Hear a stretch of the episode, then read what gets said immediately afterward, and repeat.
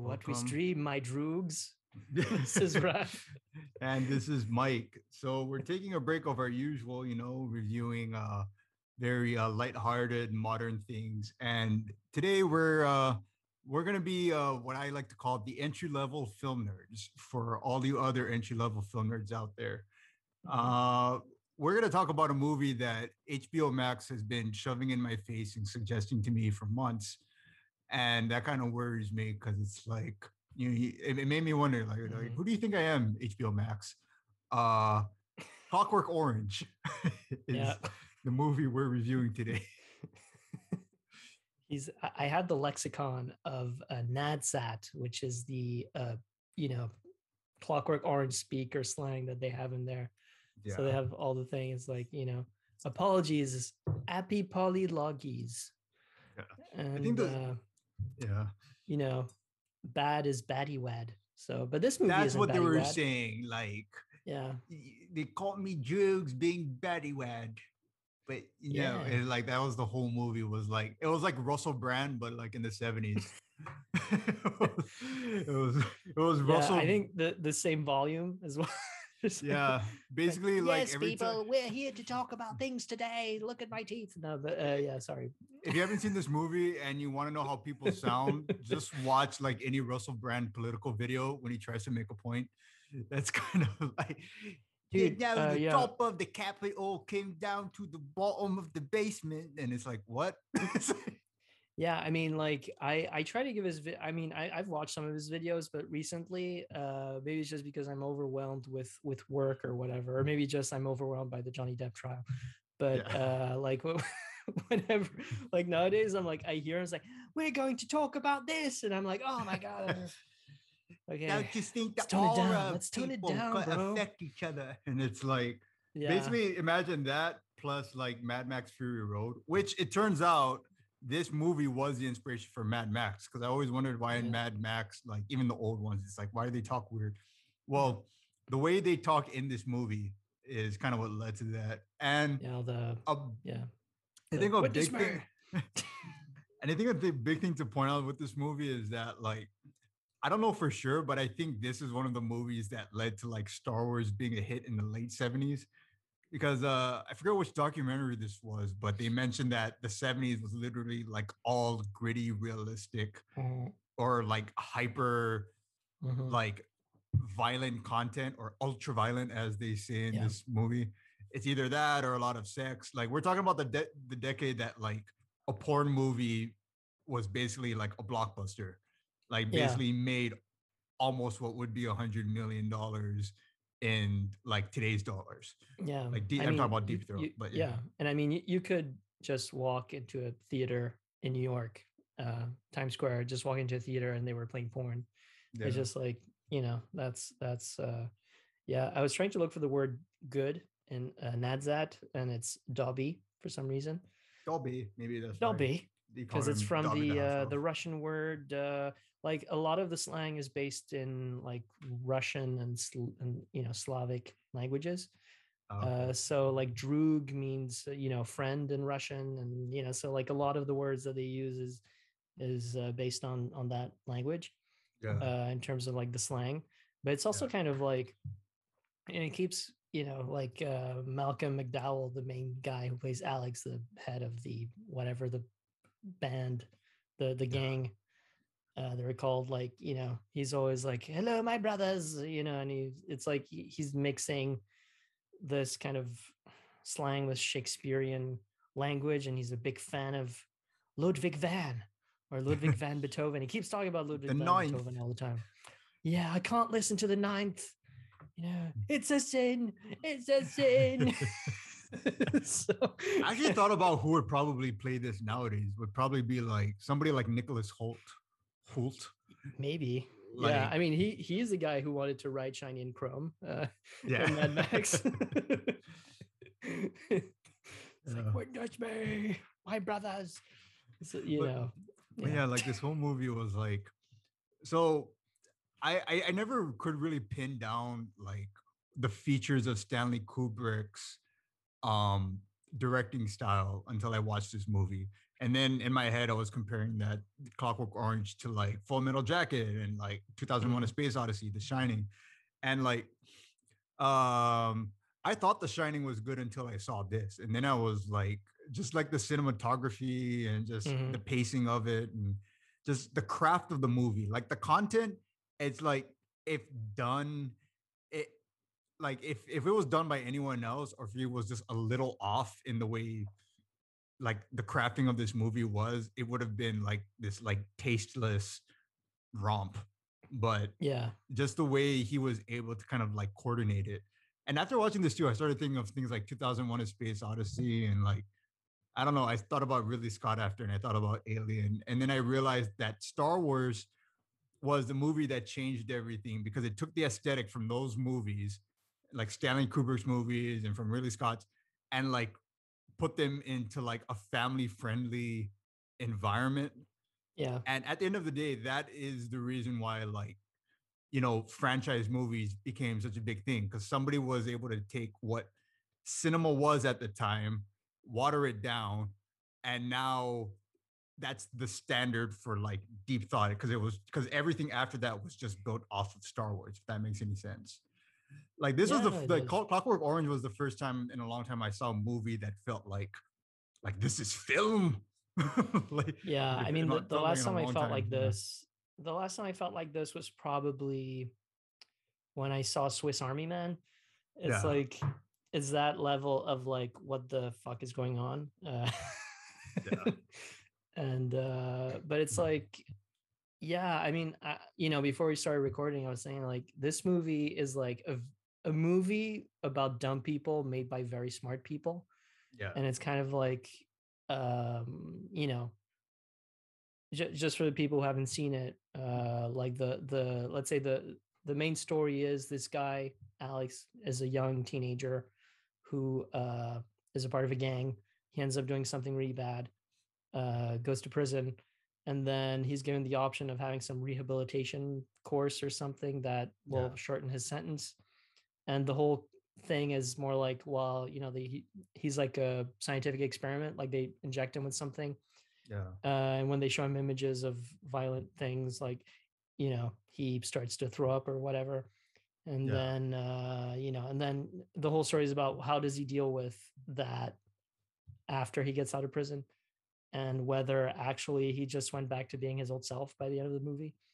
uh but it's kind of like so i mean there i i ha- i had never seen this movie before.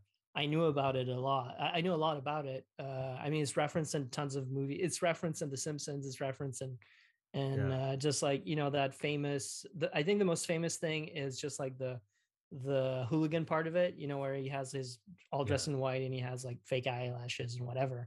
Yeah. like the other iconic scene is when they have him strapped in a movie theater Yeah. and watching all these movies and he's like no no more and you know it's Yeah. sort of like they've they've ripped off that scene so many times uh, and i finally saw the original so i'm very happy about that yeah, I realized after that that that's where Undercover Brother got their reference from. When Mm. they uh did you watch Undercover Brother? no i didn't know Because um they tried to in- integrate uh Eddie Griffin into the uh the quote unquote the man's world or like the white man's world or whatever.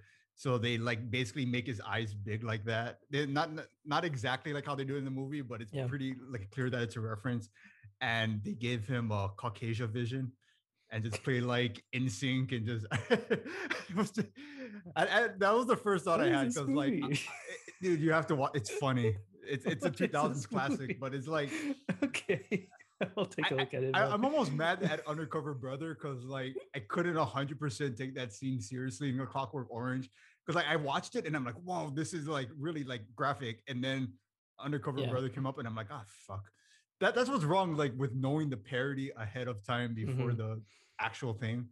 But um, with um A Clockwork Orange, yeah, I remember it was brought up on VH1 a lot. It was always like one of the first DVDs I would see if I walked into like Walmart or anywhere that they would sell. And I Yeah. looked up how much this movie grossed and like I don't know, I, I gotta I gotta look at it again, but I think it was like more than a hundred million dollars. Like this was mm. considered like a blockbuster film at the time. This wasn't like some like little indie, let's see what we can get away with and let's try to make a deep point about the world for a niche audience. No, this yeah. was like considered like basically the equivalent of releasing an Avengers now was releasing yeah. a Clockwork Orange in 1971. Okay, and I, I have the numbers if you want. Yeah, to, you want to see it. So the the budget was 1.3 million. Yeah. What they grossed at the box office was 114 million. So wow. so it's like a hundred times more than a hundred times what the budget was, is what they they made from the movie at the box office. So yeah. it's a, like a movie like that today.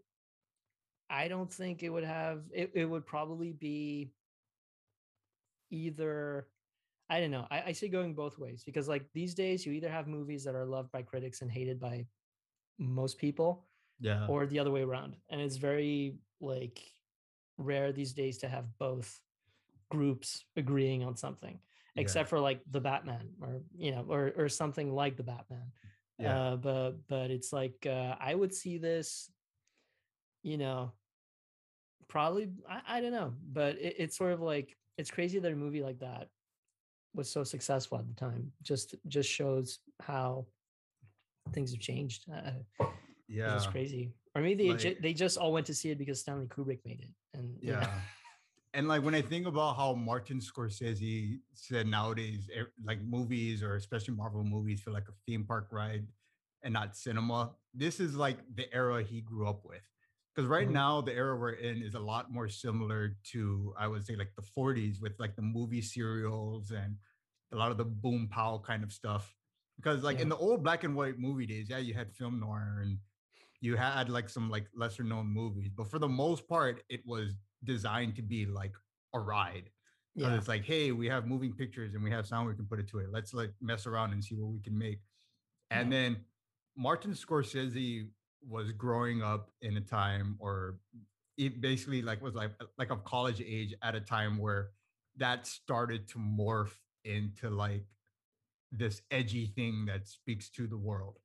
And mm-hmm. when you see like how many depictions of assault and how graphic it is and like basically the imagery in it like even all those artsy stuff they have on the walls with like you know the naked woman painting and yeah, all the they, penis they sculptures they, they had a lot they have a lot of like allusions to you know sexual reproductive parts and uh yeah. you know more specifically there's like a, a dick sculpture yeah. uh, that gets used in a crime uh, that leads our, I mean, our friend to get arrested. Yeah, basically the lady gets killed. There's a lady yes. that gets killed yeah. with a, uh, and it's the main character's first murder. Murder. He kills her with like a dip sculpture that they have. Yeah, yeah. And but it's kind of like a seesaw this, as well. yeah, but the good thing about this scene is that that lady that gets attacked is like a yoga lady with cats, but she's like the first one to like fight back mm-hmm. because mm-hmm. like the main character and all of his his gang like it in the beginning of the movie it starts off he he starts with this routine that's like with like his victims where he says yeah. uh i've been in an accident can i use your phone and this yoga lady was the first one to be like screw you go down the street so yeah. it was like it was at least good to see somebody be that character before like she yeah. dies but then that ends up being the triggering moment that leads him to get arrested and become a part of like a behavior modification program. It's it's crazy. Yeah, well, it's like you know, uh, I mean, I, I think that the scene that I've heard referenced the most is uh, the scene where I think is the first time they break in, or the first time we see them break in into someone's home, and like they attack a couple. Uh, they uh, uh, I think they they uh like they beat up the husband and they rape uh the wife. Yeah. And uh like and he's singing singing in the rain during the whole thing. Yeah. It's like if nowadays like this movie came out in 1971, like Singing in the Rain came out in like 1950 something, maybe early 60s. Like yeah. imagine someone making a movie nowadays where let's say a character assaults another while singing like, you know, a song from Frozen or something. You know, it, it's oh, like yeah. Ooh. that would oh, be majorly fucked up. But thing is, like, we're sort of used to it because this movie came out like what uh I can't do math anymore, but it's like you know, like 50 years ago. 71. Yeah. Uh, oh wow, yeah, it's over 50 years. 50 Maybe years that's why it keeps getting suggested to me. Maybe there's some anniversary thing. and but, like, like, yeah i mean imagine like you know the the whole like uh what was the song uh you know elsa when she's like yeah i'm you know the the cold doesn't bother me anyway and then like imagine that being like a serial killer saying that uh that would ruin my niece's you know experience with frozen if she ever saw something like that but Yeah, uh, like but I- um, I feel like when I saw that, I was like, well, at the time, like that was the main feel good song, right? And Yeah. and uh, or one of the feel good songs from movies that you had at the time. yeah. Uh, it's yeah. I mean, imagine that happening, but the guy is singing like I, the cold never bothered me anyway. Haha, bam, you know, punch, Yeah. whatever, you know. yeah, And, uh, like, that that's really yeah, severely messed up. and like the thing I works. noticed like now is like um I guess in movies and mostly maybe it's because like most movies are like a take on comic books or whatever. It's like when you have them like people talking about all the crime in their neighborhood. What do they always talk about in movies now? Like all the Yeah. stealing and the violence and this and that. They straight up say rape and they depict it Yeah. like enough times in this movie that I'm like I like I re- I actually couldn't watch it straight.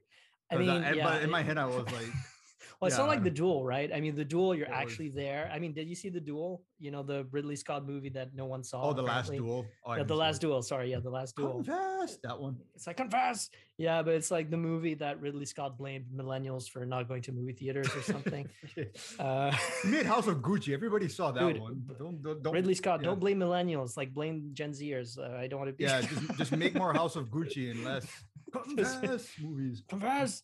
Like they actually make you sit through the whole thing. You know the Really? the whole rape. You know, and and Yeah. uh, And and you see that, it like, uh, happen. Like in this movie, like they, it you you know that it happens, but you Yeah. don't like. You just see the beginning, and then they cut off to something else. Yeah. and so like in that sense it's still kind of i guess dated in that way although i don't i don't want to say it's dated because it works in the movie and like that's the way it was made and as far as i can say i, think it's probably perfect for what Yeah. it for the movie it's trying to be and and uh but yeah I, I don't think in the 1970s they would you know anyone would pay to sit through a 10 minute rape scene Yeah. uh you know and I even though it almost forgot that uh, crazy. Game of Thrones had many more graphic depictions of that during the show. And now you have the characters and basically the Super Smash Brothers, like Mhm. kind of rip off, maybe, maybe not game MultiVersus. Yeah, basically Game of Thrones is like thrown in there with everybody else. It's like a kids Mm-hmm. game. So it's like I'm like, okay, maybe, okay, maybe yeah, you're right. It's like it, I think it just shocked me because I haven't really like watched something like that in a long time. Like I've like like the movies I choose now are kind of like just the Yeah. main movies that came out nowadays, and it's like I think a lot of them are the more graphic or the more like speaking to something deep kind of elements have moved to Yeah. TV shows. Like movies are meant to numb your mind for like two hours now, but Clockwork Orange was clearly made to make you like watch it and go understand life. You know what I mean? yeah yeah i mean it was made to kind of like you know make you question everything about life or whatever you thought about government because there are parts of this where the government shows up and you know the whole scientific experiment to kind of rehabilitate people into not wanting to commit crimes because it becomes disgusting to them yeah. uh i mean there's all there's like a priest in here as well like you know there's like a prison priest who talks about but what about choice you know because like you're supposed to Yeah. choose whether to do something good or something bad right Yeah. and uh yes this takes away the choice what is uh, you know and then the politician the politician is like we only want results father and uh you know Yeah. and it's like "Well, if he doesn't commit crimes we don't care what his motivations are you know and they're like um you know also all of these british actors like you have like the butler from the shining in the movie who plays alex's father right Oh like, yeah, that's who it was. was it like lawrence uh, it's not laurence olivier or am i confusing people Laurence Olivier? Yeah. Laurence Olivier is uh Wait, that Dad, Lawrence Philip Arabia? Stone. No, No, no, not- no, that's someone else. No, Lawrence Arabia was the uh what's Peter- his name? Peter O'Toole. Yeah, Peter O'Toole. Yeah. But yeah, no, so I'm, I'm confusing. But it's Philip Stone, the guy who you know killed his family in The Shining, uh, or the previous caretaker was like, "I corrected them, sir," they wanted to burn the house down and I corrected them. You know, like he's the guy who plays the uh, Alex's uh, father. Like, okay, well, th- there's a scene where Alex is released from prison after his treatment and goes back home to see his parents, and the parents are renting out his room to some guy. And it kind of seems like they're having a like a, a thruple or something. It's super weird. Yeah. because No, the that guy's was- like, that- well, they're my parents now. And no, I, I, at least they're acknowledging what that, they like, want. You know? even though he came from like the quote unquote like perfect upbringing, like there were little Yeah. things in the air that like might have led him to like say fuck it and just live the life that he did. Mhm. And I don't know, this movie reminded me a lot of the song in the West, in West Side Story, the one where they're like, um, where the gang is like making fun of the officer and kind of like making fun of all the the mental health like excuses of the time and whatever. Mhm. Like they were basically saying, "Oh no, it's because my parents didn't love me," da da da. But they're like laughing about it. Yeah. So it's like this kind of uh, then yeah, they're crying inside. It, it felt like that, but as a whole movie, basically. Yeah. yeah. But it's super um yeah, I don't know. Like th- there's so many like what's interesting about Kubrick films is that the whole movie is supposed to make you feel like one emotion. You Right. know, it's kind of like The Shining, you're always supposed to be unsettled all the time. Yeah. and uh, I feel like a Clockwork Orange has a bit more of a palette of emotions, but it's still like, you know, Yeah. I'm weirded out by the whole, you know, uh, experience, and Yeah. it's kind of like, uh, you know, it, it's a very meta movie. Like it was a meta Yeah. movie before meta movies were a thing. And Yeah. it's it's uh, because like the whole part of him just being tied up to a chair and being forced to watch like you know horrible footage of um, you know violence and whatever with the ninth you know uh, Ludwig Van's uh, Yeah. uh, Ninth Symphony being played uh, underneath the the whole thing. It's sort of like oh well we're also in a movie theater we're also watching a movie we're also doing this and that. It's it's Oh, very didn't meta. Oh, I didn't right? even think about that. Did I blow you're in a mind? you're in a theater watching. I mean a at the a time you would have watched watch it in a horrible theater things, right? which Yeah. we were they were doing at the time. Whoa, Yeah. Whoa. it's a taco. but with you're tying taco, yourself up and keeping your eyes open because you're a slave to the, the movie. I did. Oh my God. I didn't You're a slave because you spent like how much? How much was a movie at that time? What, like five Uh, dollars? two cents. No, I don't know. two dollars. A nickel and a I don't know. Five have cap. the R-rated version. No, I don't know, but uh, I mean, this whole movie is R-rated. I this movie is like would be at least It's, like, mature, now. yeah, yeah. Rated mature. But like um M for mature. Yeah. Yeah. But, uh, I'm- mean, for people now who are more like film nerds now and like have more knowledge of like modern films, uh, for like Stanley Kubrick, I would say his style, the, modern equivalent to his style is more more likely um Ari Aster, the guy that did Hereditary and um Midsommar. Because at Yeah. first I thought his style was more like, if I had to find like a modern equivalent, I would say like you know, like Steven Spielberg. Like like there was there was there were a few more like I guess blockbuster directors I had in mind because Stanley Kubrick was a direct influence on a lot of these guys. But yeah. if there's anybody young now that's coming up and starting to like make their own style that I would compare his style to, it would be Ari Aster. Because Yeah. it's just it- it's just that whole feeling of like suspending you the entire way up and there is like no release at the end. Not in the Batman versus Superman way where it's just like you're waiting for something to happen. It's like Stanley Kubrick is like you're watching everything happen and you feel like helpless that you can't do anything about it. Mm. Well, Yeah. I would say another name I would put in that list is Robert Eggers. You know, the guy who did the Lighthouse Oh, Northman, and, yeah. and the Northman. I haven't seen the Northman yet, but I hear it's probably his best film. I think up to now, and um, I think the whole experience of the Lighthouse, which we we talked about in a previous episode, um, is uh, felt very like you really have to be attentive in a way Yeah. but it, it's kind of like it's about the whole vibe of the film and it, Right. it really takes you into a, a strange um you know journey. I don't know, like I was watching this YouTube video the other day of this guy who was talking about some video games. And he said, like, you know, you like being like it's cool to be lost in a world. Mhm. But it's bet like let's say it's it's nice to be lost in a world that was created that kind of looks like ours but it's even better when you're lost in a world that doesn't look like ours or is like a weird version of ours Or that like lo- or like looks like ours, but there's like something off. yeah exactly and that's like what these it, it takes you into another another world that's very similar but you know it's different and uh i mean I, I just liked the whole experience of the of the clockwork orange because i think all the actors are really good like they have all Yeah. these amazing british actors in this movie Yeah. and um, just like watching 1970s like london with uh, i mean there there's a scene where alex walks around to buy a i think he wants to buy a record Yeah. and he's got those like weird kind of like you know jimi hendrix experience type you know flannel Yeah. uh, coat and whatever and i was like well did they actually wear that at the time i'm sure some people wore that it's kind of like pimp stuff Pro- you know pro- probably in like the weirdo places. Like we knew like those places. We had to go to some of those bars for um for our classes at Miami at school.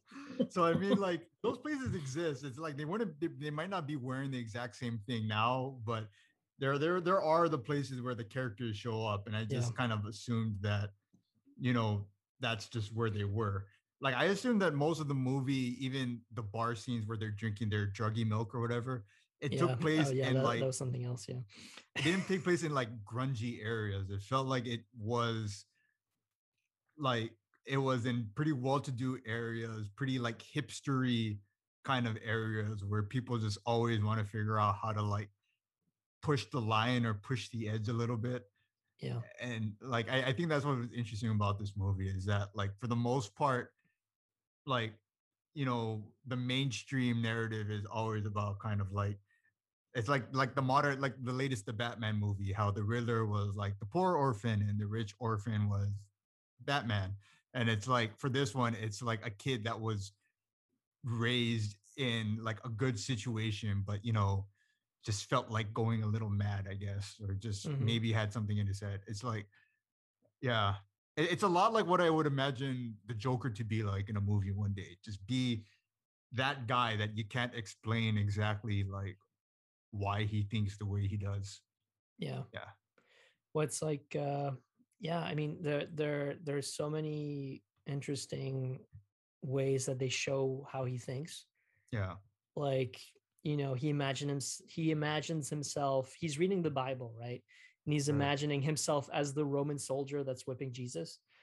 And uh and he says yeah that would feel great. And uh and then like i it, i mean it's also a way of like uh and when he hears like ludwig van beethoven and like sets him off before his rehabilitation. Is like you know he actually attacks his friends. Uh i i thought it was a nice it was interesting that all the people that he hurt before he gets into jail when he gets out like they all want to hurt him some of them actually do and he can't do Uh, anything about it. he can't do anything like, the about second it. he has the urge to fight back, he gets sick. yeah he gets 'cause he- sick because of that yeah. like yeah treatment or whatever it's called Yeah. But it's so like because he he attacked a homeless person i Yeah. think at, at first or that's like the first assault he does uh and Yeah. then like when he comes out he gives money to the same homeless guy and the guy recognizes and says that's the one who did this and then you have all the old uh uh you know homeless uh, guys who are just like beating on him then he gets saved Yeah. by the cops but the cops end up being like his old gang members yeah. and they like take him out to like almost drown him in a in a you know like in a Like one a trough or something. like yeah like a trough and Yeah. like i don't know if you uh, maybe maybe i miss you know saw the the the scene but like it's uncut right they keep him under that water for a really long time Yeah. uh and i was like oh they actually almost drowned malcolm mcdowell uh, yeah, you're right. i'm sure wow. stanley Kubrick was like keep him under Yeah. scene must More. go on Like Adam Driver. More. more more yeah uh, Uh, but but um. yeah, yeah, it's the, an uh, unsettling movie but it's not as it's more about the the the depictions of violence because I would say that The Shining is also a unsettling movie, but it's Yeah. a horror movie, Yeah. so it's like scary. But this one is just like unsettling. Yeah, I Um, think like um I, I- I guess with this movie, like it reminded me of I guess Quentin Tarantino when he was talking about the Joker. Because Mhm. Quentin Tarantino, the way he described the Joker, like like like he did his way of saying, okay, the entire movie, like at least for like the first part, was like it was kind of like a take on Taxi Driver, but they're putting in Joker, and it's like, okay, I get it. But he gave a lot of praise to the talk show scene because that's when if you're you're honest with yourself as an audience member you Mhm. want you were on his side and wanted him to kill Yeah. robert de niro and was going to walk out of the movie mad if he didn't and the brilliant thing about that scene was it made you think like the joker even for a split second like you wanted something bad to happen and it made me think of a clockwork orange because for the entire last half of the movie when My- malcolm mcdowell is so-called cured and he gets sick every time he wants to like do something bad mhm. like he basically every almost all like people that knew the victims or his earlier victims come or like and like his friends that he like treated like shit come back to like harm him and have their revenge on Malcolm McDowell in a way and then Malcolm Mc- McDowell can't do anything because like that urge is like that urge makes him sick and if Yeah. you're honest with yourself you feel bad for him for that entire last half you feel sad that he's going through that but you just have to remind yourself what you saw for the entire first half of the movie, which was Yeah. like graphic enough that I don't think a movie that would make over a hundred million dollars would have that now. It's like when you start to feel bad, it's like you have to remind yourself what you watched before. So it's Mhm. kind of like that was probably one of my favorite like subversion tactics in a movie that I've seen was they made you feel bad for a guy that the entire first half of the movie you wanted to see everybody get their revenge on him and by the time they got their revenge you you were like no don't hurt him you know Yeah, no, I, yeah, exactly. I think like I think something else that we didn't mention is that he can't have sex as well. Like Yeah. when he sees uh like they they do a whole scene where they want to show the results of the uh Ludovico experiment yeah and uh like yeah first he gets beat up by some guy and then instead of fighting back he like tries to like throw up or something and then they bring out this uh, beautiful naked woman uh to tempt him and then he's about to like pounce or something on her and then he can't in front of everybody so- in front of everybody right? And uh so like you know by the end of the movie you know because like when that happens he says like my urge was to like go and sleep like have sex with her in the snow or something while Yeah. everyone watches or like that was the thing that he had to, like that he mentions in the line.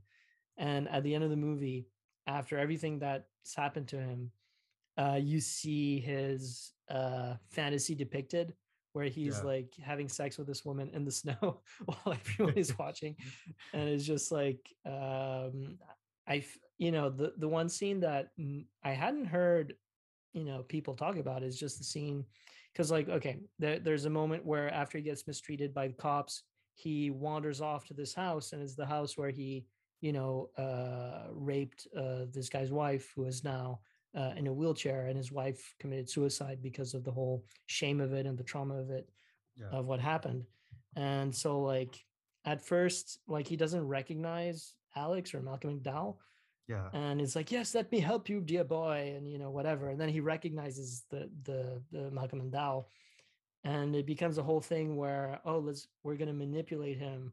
Because he has okay, it, it, this part of the plot gets a little convoluted, I feel, because yeah yeah, this guy who was a previous victim has a lot of is also politically active and has a lot of friends who are on the opposite side of uh, of the government who organized this whole scientific experiment. So Yeah. he wants to punish Alex while making it work for him politically. So Yeah. like uh, you know they torture him by playing the Ninth Symphony because now like after all this all these experiments he can't listen to the Ninth Symphony anymore because it makes him want to hurl or whatever. So like he throws himself out of a window out of desperation. because uh, yeah. they locked him up in a room and are playing the ninth like on a loop or something. Yeah. they're all like, "Yes, suffer, boy, suffer." Yeah, you know, and then like I, and then he does himself in as they, as uh, you know, like, I, I thought the only option was to do myself in, droogs, and you know, then he throws himself out of the window, but he survives. But then like all of the treatment, like all the results seem to have gone, because like he's and you know that's how i interpreted it and then you see his fantasy at the end which he doesn't have any of those fantasies after the treatment uh, yeah. technically or they don't show it on screen. Uh, and the whole I, I think the scene that no one talks about that i'm finally mentioning is when the politician comes to visit him and actually feeds him steak yeah. because like you know malcolm mcdowell has like can't move because he have all he has all these uh um like all of his arms are in plaster and whatever and uh, and it's just like he knows that he has them by the balls because like it's a whole political you know scandal or whatever yeah. the fact that this kid like tried to kill himself uh because of the treatment. So like the politician is like well let's have it you know you know what i mean? You know like you should tell yeah. people that we did everything for you and we paid for all your hospital bills. Mm-hmm. and the guy's like yeah yeah keep on feeding me steak bro you know? Yeah. And uh it's just like i mean the, this movie is a whole critique about politicians as well. Like it, it's a critique about so many things, and it's also like, and also like we, huh? Now that I'm interpreting it, like we're also like strapped to a chair watching violence on TV, but we're actually enjoying it instead of uh, you know Malcolm yeah. McDowell was like no, yeah, you know, exactly. and well now it's kind of like if yeah, like you're you you grow up like I guess scrolling through and seeing pictures. And, and it's like it's funny because like at the time like to see certain images you know you only uh you know your only options were like newspaper and magazines or the movies you didn't mm-hmm. really have like much outside of it and like the most graphic thing you could find would probably be some like pulp paperback book somewhere but now mm-hmm. it's kind of like it's like so common that like i wonder if this movie would have the same effect now but it's like at the same time it I, I wondered if at the time there were people that watched this movie and got the wrong idea. Because at the end of the day, if you have a movie about a bunch of guys going out and doing whatever the fuck they want, like mm-hmm. that's gonna make people want to do that. Not because of the movie, but because that's human nature. That's what you know tribes were. That's what you know every Western was about. Gather your posse and go whatever. That's what Pirates of the Caribbean was about dude. Mm-hmm. Like Pirates of the Caribbean, like the first scene you see pirates is like just them fucking up a town just for the hell of it. So it's kind of like, yeah. Sometimes I wonder if this movie was kind of like, if like after the initial shock of oh my god, this speaks to like my my angsty self. If like after that. Yeah. It just became so well known that that just became like the aesthetic of people that had that in them. You know what I mean? I don't know. Yeah, I don't know. It, it's weird because it's a movie that depicts a lot of violence in, yeah. but in critique of it, and it's sort of like I could see a lot of people not getting the point and being like, "This movie is violent, and we shouldn't be showing this to our kids," you know, or whatever. Yeah. I mean, you shouldn't show this to a kid. Uh, I mean, anyone who's like under 14 probably shouldn't watch this, but um, or whatever the age is. Cool, what is it, 16? But it's like or for whatever it is. But I mean, say, unless you're one of those like kind of like deep thinking weird eight year olds that's like I understand everything. Like that kid in the the Emma Stone um, SNL skit where he just wants to look down his Fisher Price well. Everything. wait, wait, did you see that SNL skit where no, it was like it, Fisher no. Price wells for like deep, like deep thinking little boys that want to like think about the nuances of life? So it's literally like a plastic wall in the backyard, so that like the boy can just like stare down it. Yeah, this movie is made for that kid. I didn't see that. Yeah, okay, yeah, for sure. Uh, but but it's like, uh, but yeah. So I mean, I can see people, but but it's weird because it does depict violence. But it's also like, hey, you know, it's a critique of us actually enjoying the violence as well. You know, it's kind of like yeah. uh, it's it's a weird. Uh, you know, I get why it has such a cult following and how, uh, you know, it's like it's okay. So apparently, 2020, the film is selected for preservation uh, in the United States National Film Registry in the Library of Congress as being culturally, historically, and aesthetically significant. So it's like, you know, this movie is just, yeah, I mean, you can't really say that about m- many movies, but it is a work of art. You know, it really Yeah. is. And Yeah. it's like, it's thought provoking, it's shocking, it's, uh, it makes Yeah. you feel disgusted by the main character, but also you want to root for him by the end of the movie Yeah. uh, or like thr- let's say halfway through the movie you root for him or you feel sorry for him and then by the end you're like oh shit i rooted for this guy and he's bad again you know uh, it's um yeah. it- it's pretty amazing and it didn't and and it wasn't based uh, it was only based on a book but i was going to say it's not based on a comic book but uh, it's a book though. Yeah. not that not that being based on a comic book is bad but i feel like that's kind of like the the the you know discussion nowadays like uh, it's either comic books or something else you know Yeah. like uh i don't think that's the real choice i mean you know uh back in the day when i was doing some filmmaking um you know in europe there are a lot of independent films that are thought provoking and shocking and have Yeah. maybe are not as aesthetically perfected or as uh, a Right. clockwork orange it's more like down to earth type stories Right. uh, but you have stuff like that in in independent film i'm not sure about us independent film because i'm not really that well versed in that Yeah. uh, area but uh, um, you know you can find some very shocking icelandic movies about you know teenage violence and, and rape and, and stuff like that and and uh, you know that that also shed a light on society and, and stuff like that but yeah.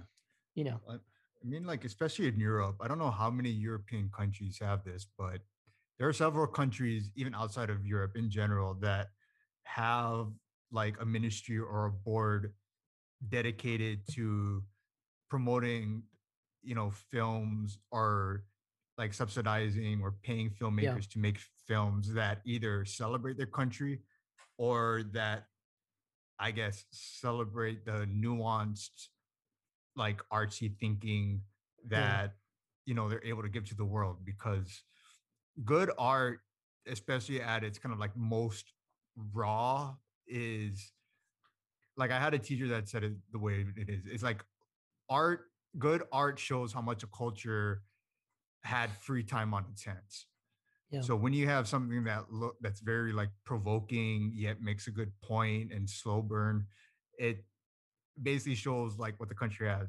But like America's system, even though we do have indie films that are very thought provoking and stuff, it it is based around the like American dream of you know doing what it takes for recognition or for you know to get your movie funded. Uh, It's not it's not so much about like having like the board of a country approve your Yeah. film. It's more of like how can I make something that'll appease the investors. So that that's probably why, and I'm pretty sure there's like, you know, there there's people in Europe that love the American way of doing things a lot more and might think that their way is, you know, one way or another. Maybe they think it's pretentious. I don't know. Some people think that way, but like America has less of a um incentive, I would say, for Mhm. like gritty thought provocation. And nowadays it's tricky because like like a five second social media post can like at least for me, it'll make me think of think about something all day. Like it doesn't take that long to be like thought provoking, but it was just nice to watch this film and just remember, you know, how it felt to watch a point be pulled out through almost three hours rather than it shoved into your face for like a moment. Like it feels a lot healthier when you see it, even as graphic as this movie was, how it, how like it feels good to see a point stretched out for almost three hours. it's like some movies are so overwhelming these days that I I kind of get a headache after a while. And this was even with all the violence and all that stuff. I I didn't like it. It took its time, right? Right. Uh, but just like to answer what you said about uh, European filmmaking is just like um, you know two things. One thing is uh, I think the fact of many, if not all, European countries have a film commission. yeah. And I think the main reason behind that or one of the reasons, but I, I could be wrong, is a response to American, you know, dominance in film. Mhm. Uh, or historically, I, I know that now, like Bollywood is is huge. Uh, the Yeah. Chinese film market is is huge. Um, you know, now you even have like a Nigerian film market that is becoming Yeah. huge. Uh, but like Europeans, let's say for the last 50 years, have had to compete with American movies, Right. if not more.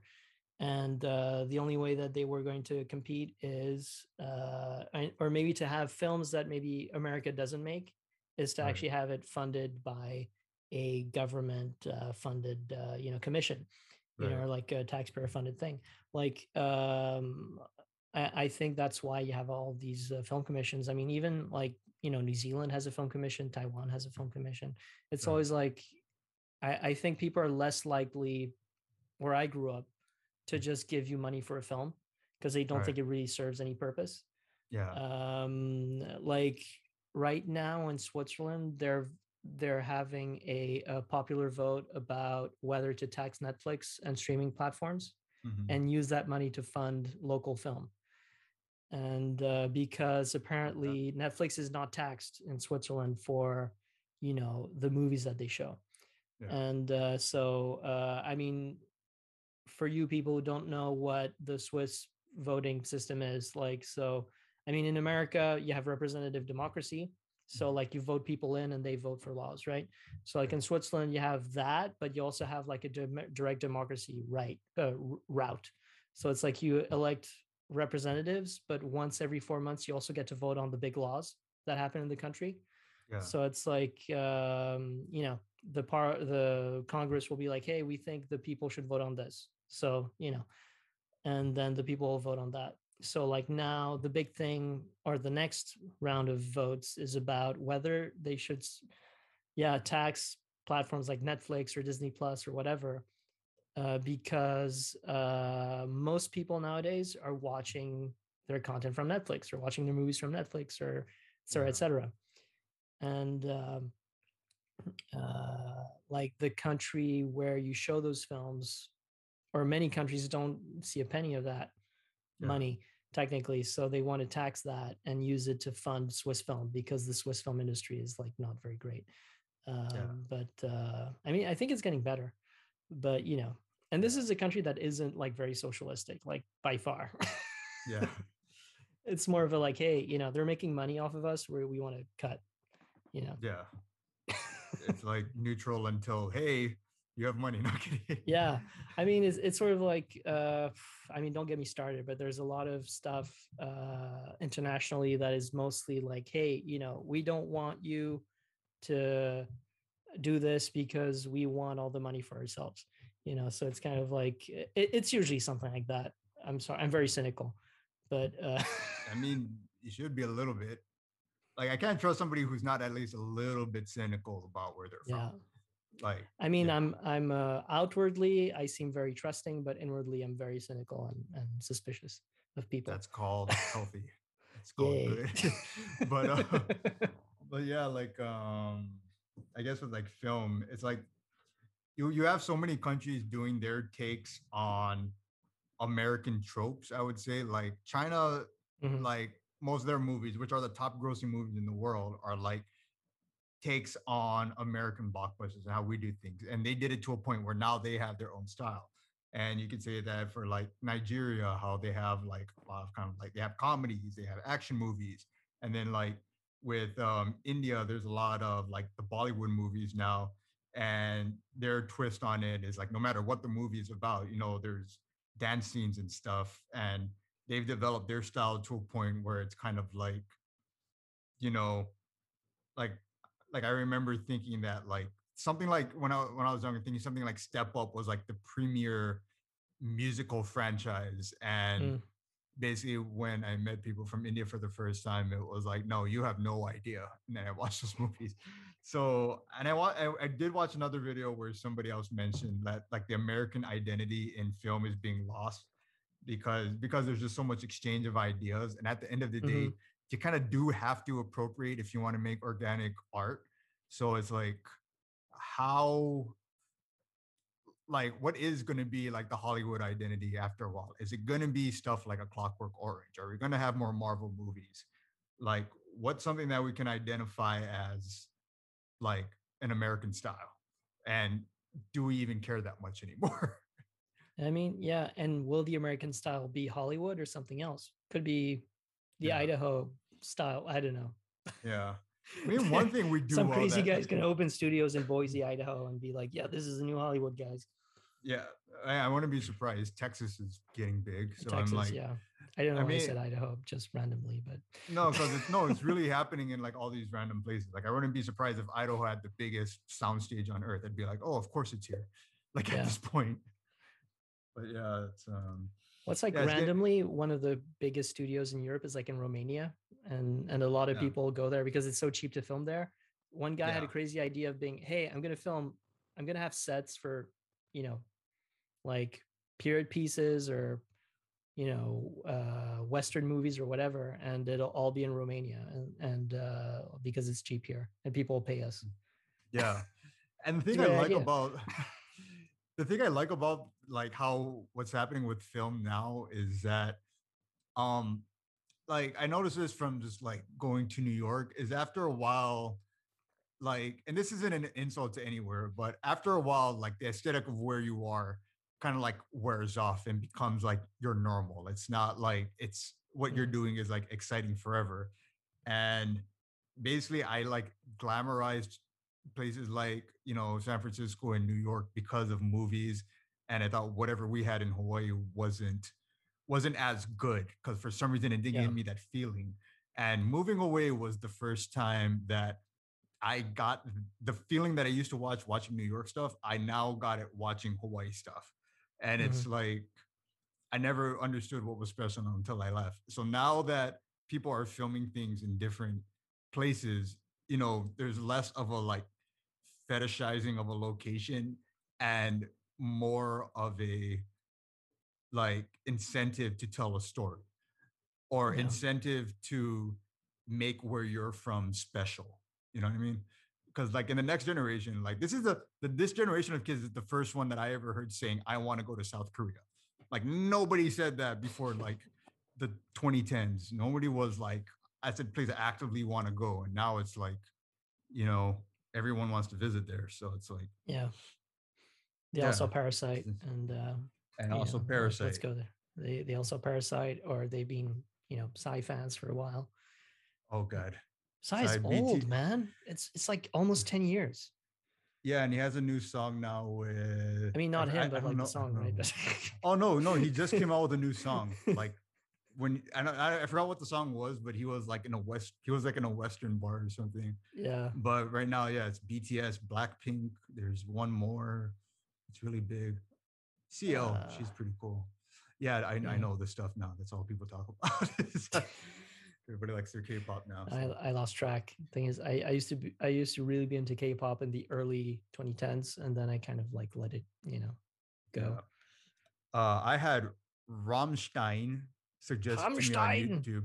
I feel like your cool. tastes are rubbing off on me now. Really? I get a lot of Rammstein and Tenacious D getting suggested to me. Rammstein was like the the the forbidden thing for me as a teenager because all my friends liked it, but my family didn't like it. And I was like, I'm gonna listen to this because I'm a rebel and my friends. mm." And it's Yeah. it's all in German, which sounds very like when you hear it, it's just like when you actually understand the lyrics, some of the lyrics, it's like really smartly done.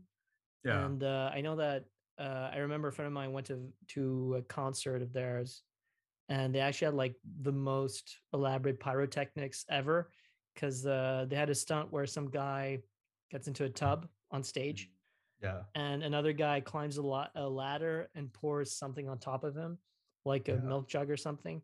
But the thing that he's pouring over catches fire before it actually touches the guy in the tub. So it's like some really weird stuff. I, I wish I'd seen it. I hope I'm not like you know I'm not uh describing I'm not doing it justice uh, Mhm. but uh, because I haven't seen it, so I don't know.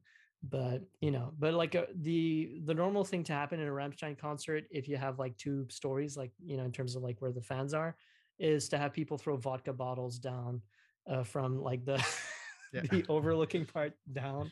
So like that's the kind of thing you should expect from a Rammstein concert.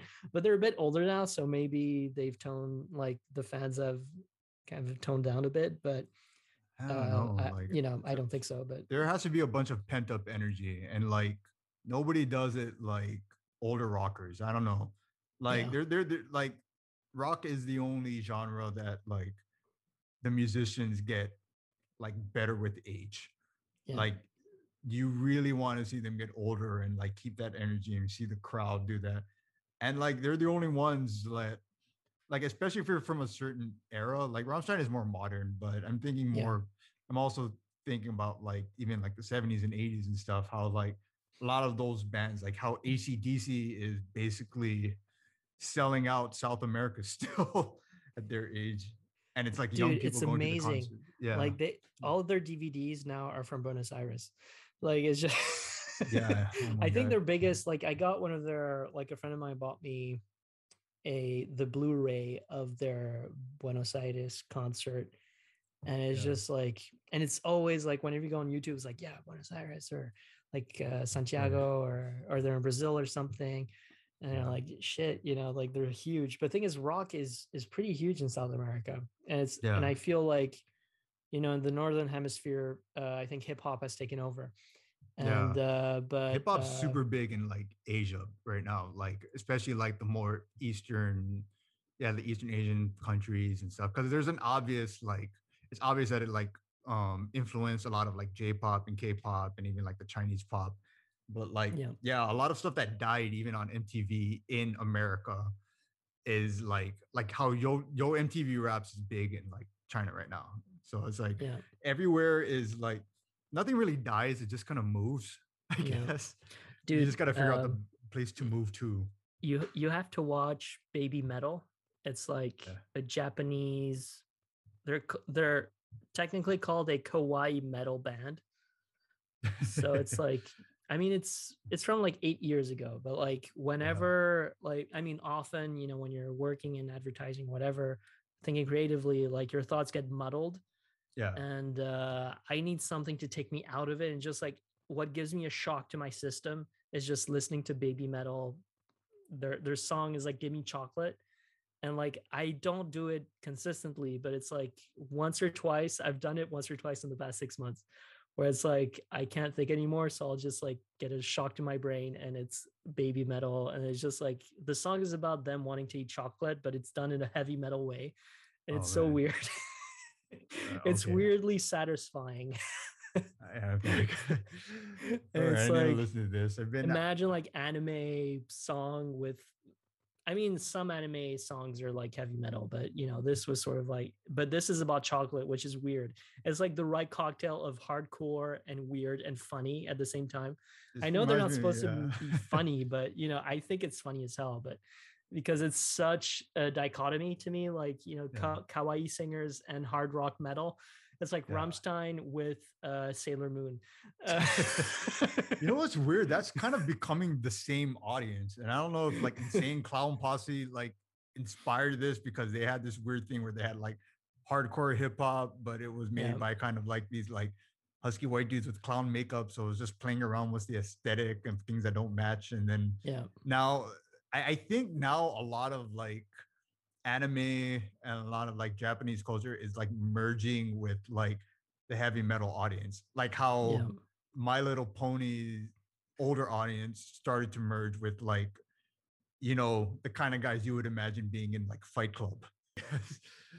Wait, hold I'm looking at Baby Metal now. They they look like um they remind me of what is it Aggretsuko, the the new Sanrio character that sings heavy metal, but like her whole day she's like the the little kawaii office It might have been inspired by Baby Metal, maybe that character, Probably. Yeah. or the other way around. I don't know, but Yeah. uh, also other news. I finished Elden Ring this this week. How, Guess how many was it? hours it took me? Five. More, way more, way way way, way more. 15 hours. Think like a lot. Fuck, man. so they really built out like a world. It Like they thing is, the I didn't it. do the whole. There are still things that I did not discover in the game, and I spent 112 hours on it. you, you know what I imagine George R. R. Martin like eh, like co-creating um Elden Ring. It, Yeah. it probably looked a lot like. Have you seen that Family Guy episode where Brian like tries ADHD med- medicine, and then he makes like a whole franchise, like a whole world, Oh yeah, I he like remember. sends yeah, it to Jared. yeah. Space Shire Seven.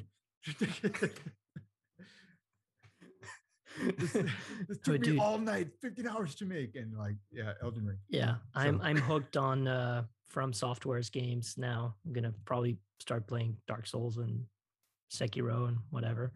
Yeah. But yeah, I, I just need to say it because it was like the big achievement of my week. Uh, was spending Woo. finishing my two months of playing Elden Ring.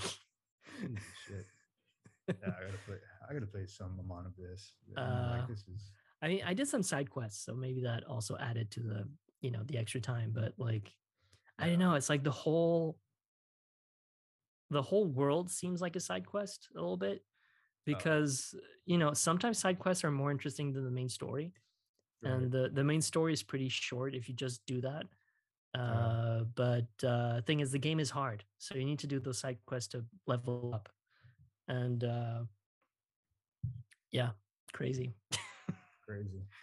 I finished at the same time as one of my favorite like uh streamers. So I was like I was pretty happy about that. Uh so I was like because like I always look look at his videos for tips sometimes like but how did he beat this guy? Yeah. but but I it's like okay, the best thing about Elden Ring because it, it's uh dude we're supposed we were supposed to finish this episode like 10 minutes That's ago right. Keep but keep- uh but like um is that like i played a lot of open world games in the past couple years um and uh you know like the witcher 3 the witcher 2 um you know red dead redemption stuff like that like all- most of the assassin's creed games that were Yeah. open world uh and the thing i realized really pissed me off about all those other games is just endless dialogue because like all those other games you're like press this and then like if you choose a different decision like it'll change the story which is the part that's really cool about those games but some of them overdo it like uh Yeah. i i really enjoyed it in the witcher but like when i had to do it for other games i was like dude like just get me to the battle stuff like Yeah. elden ring the dialogue is like very short you don't really choose the only differences it can make is whether you uh, the choices are in the gameplay rather than in the dialogue so you know so you're never really bored most of the time you're just slashing things and riding your horse and et cetera, Yeah. et cetera. But you're not lost in a 20 minute conversation whether you want to buy beans, yeah. you know, or It's it's like, would you like to buy my beans? These are cursed and these are not cursed, but I will not tell you which ones. You can ask Wait, me 10 you- questions to which to figure out which one is the right beans, you know, and you're like, okay. Wait, would you consider this game open world? And like, is this game? Um, do you feel like this is one of the first games that really like gets it when it comes to like storytelling for a video game? Like the fact that you can't do it like a movie and have like long ass pieces of dialogue. You can't Yeah. also make it so popcorny that everything is just like a click away and then something interesting happens. Do you feel like this is probably think- one of the first ones that's like they're they're getting it how to like make it epic? They re yeah, they're getting it. Thing is like they they made an open world Dark Souls game. Yeah. And you know, with that, everything that ever like that, I guess the main comparator would be like Ubisoft because they've done all these open world games and like Assassin's Creed and and um uh what was the other one? Like um, you know, Watch Dogs, stuff like that. Uh like uh someone on Twitter said something really that or was it Reddit? They they like they wrote something about like, hey, you know, this is the first open world game where I'm not riding my horse next to an NPC while they tell me their life story. and um I feel like they cracked it in a way because like most of the story is in the I mean they they I don't know, it's weird. It feels like they cracked it in a way yeah. and it's c- completely counterintuitive to everything to what everybody else is doing. Yeah. where it's like everyone is like kind of spoon feeding you the story. And when like they tell you hey you know you have to find uh elmer who lives in the bayou and you're like okay. And then they put it on your map so you know where it is. But like in elden ring they'll you'll talk to someone of the if you follow the road of the elden blah and you will find a wolf who hides in the ruins if you turn left it might be over there if you take a look and uh, you know, like uh, if you're not paying attention, you're like, okay, I'll just walk there, and then you might just stumble upon it or uh, stumble upon whatever you were looking for in the first place. Yeah, and um, it's way more. The onus is on you, the player, to discover the world rather than the game helping you to discover it. Right. And which is what makes it harder and probably more enjoyable. So, yeah. you know, right. those are my two cents. That took like 20 minutes to explain, but still. good. I mean, yes. I, I feel like Elden Ring needed to be talked about, but I'm like, I can't talk about it. So, yeah. No, but it's uh, it, it's just like because you can customize your your avatar so much.